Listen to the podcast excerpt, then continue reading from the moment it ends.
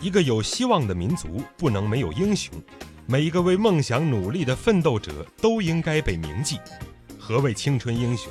他们在闪亮的青春年华搏击火场洪流，生死救援，勇攀科技高峰，矢志报国。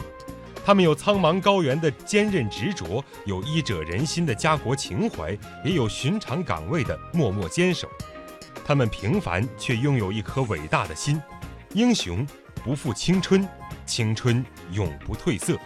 接下来我们将讲述青春英雄的壮怀与无悔，展现他们的勇敢与智慧，奉献与担当，创造与牺牲，让他们成为新时代的精神坐标，引领广大青少年砥砺奋进，追梦前行。特别策划《青春英雄》今天播出，可可西里观天人，采制央广记者张成霞、刘泽庚。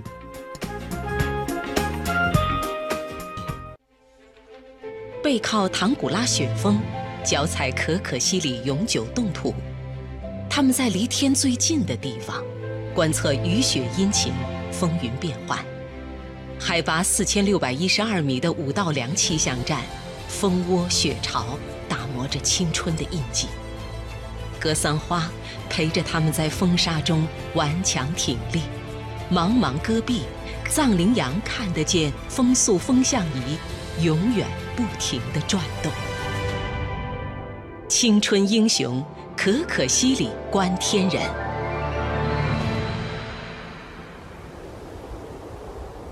东经九十三点零五度，北纬三十五点一三度，海拔四千六百一十二点二米，这是全球第二高海拔气象站青海省五道梁气象站的坐标。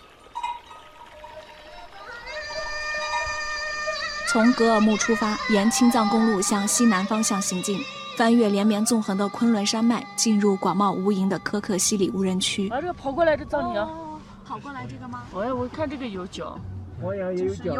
五道梁地高天寒，气候多变，含氧量仅为海平面的百分之五十左右。迄今没有见证，没有常住居民。公路两旁零星的饭馆和修车铺也都随着季节迁徙。选择五道梁，每个人的初衷不同。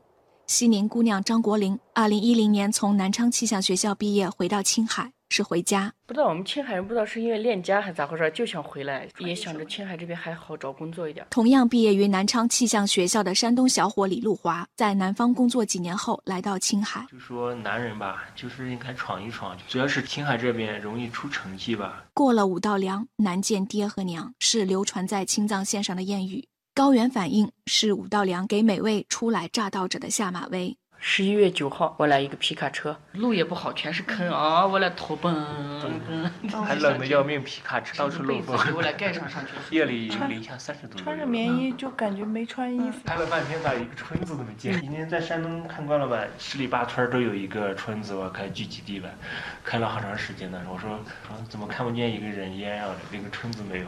我都笑着。当时咱们在西大滩吃的饭啊，对，那也没有电，吃了一碗面呗。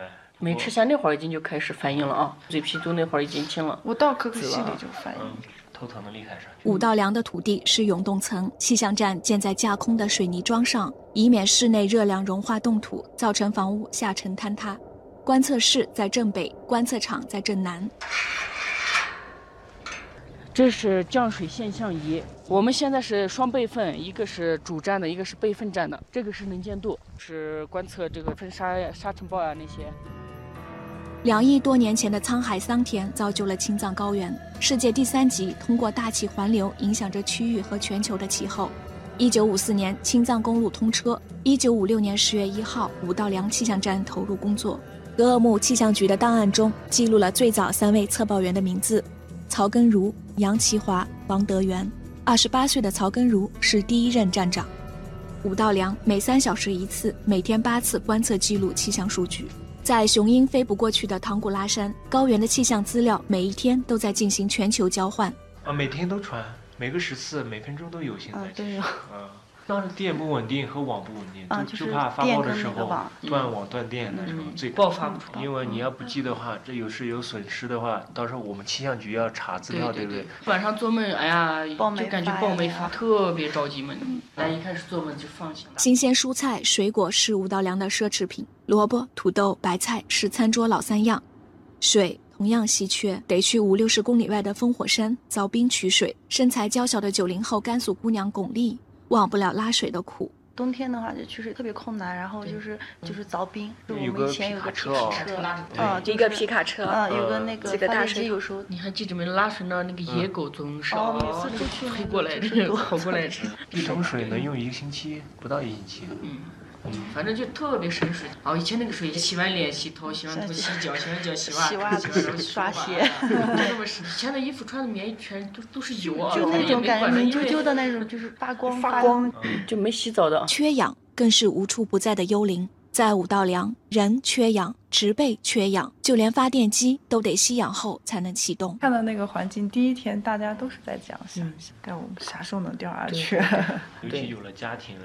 然后有时两三个月见不到一次，再好的感情，时间就冲淡了。最麻烦的山上人就是孩子问题啊，嗯，大概一岁，嗯，一岁两个月的时候回去，他就叫我婶婶。反正我觉得也就是特别愧疚于他嘛，然后那么小就把他放下了。那时候都舍不得生病，呃，不敢生病，因为没医院嘛。尝过高原的苦，甜也变得简单纯粹。山上的天气，太阳也大，月亮也圆又大。那个说个什么几百年的大月亮呀啥的，我们那边基本上都能看上啊。对，月亮都特别大，彩色的云朵经常能见到。冬天的时候，那个我们观测站外面就可以看到那些野生动物，野驴呀那些的，有时候还看见小兔子，也挺好的。四季轮回在这儿并不明显，热闹和冷寂却有明显的分水岭。每年七八月，五道梁迎来短暂的夏天，青藏线上车来车往，一扫漫长冬季低气压带来的压抑和苦闷。到夏天可开心了，夏天夏天那些旅游车过来，男生们看到那个路边旅游的那些穿裙子的女生，他们都激动。我们是欣赏。一到夏天，他们那些旅游的穿的时髦啊，他们下车也没关啊，就在那拍照啥，我们就过去看看他们，感觉好羡慕呀。家都在西宁嘛，见到青衣的车就感觉特别的亲切。老乡，老乡。他也是旅游的车过来，看个鲁，看个山东的车啊，过去特别亲切。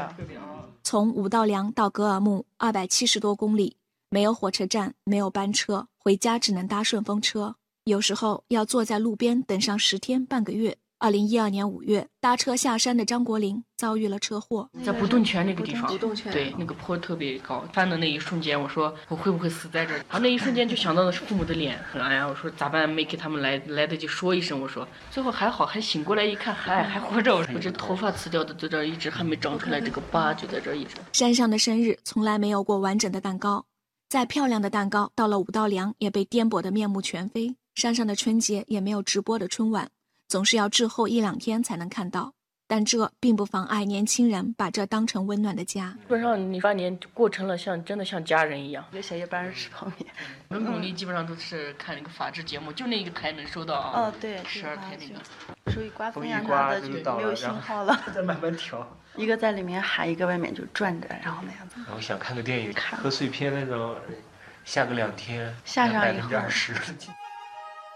二零一七年，五道梁气象站建站第六十二个年头，小站观测、记录、传输着每一天的气象资料，为可可西里巡山队提供天气通报，为青藏公路建设提供动土数据，为藏区牧民提供牧草观测，也为无数的往来车辆提供道路积雪结冰报告。这一年，也是张国林、李路华这一批观测员来到五道梁的第八个年头。一起床就先打开窗户看看那边。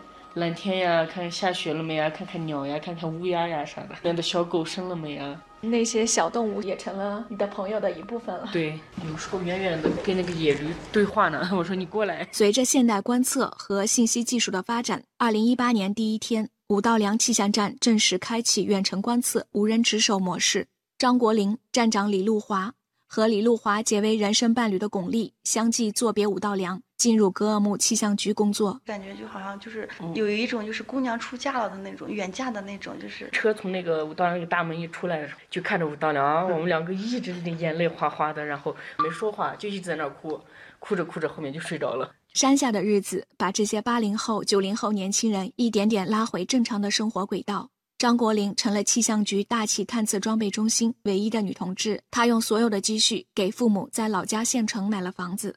李路华和巩俐把三岁的女儿从山东枣庄接到了格尔木，作为站长，李路华每天在格厄姆的办公室远程观测五道梁的气象状况。这边呢，他只能看见南边的云，这边可以看到北边的云层。然后这上面的就是五道梁的实时，嗯，实时观测温湿压、风速、零下九点八度。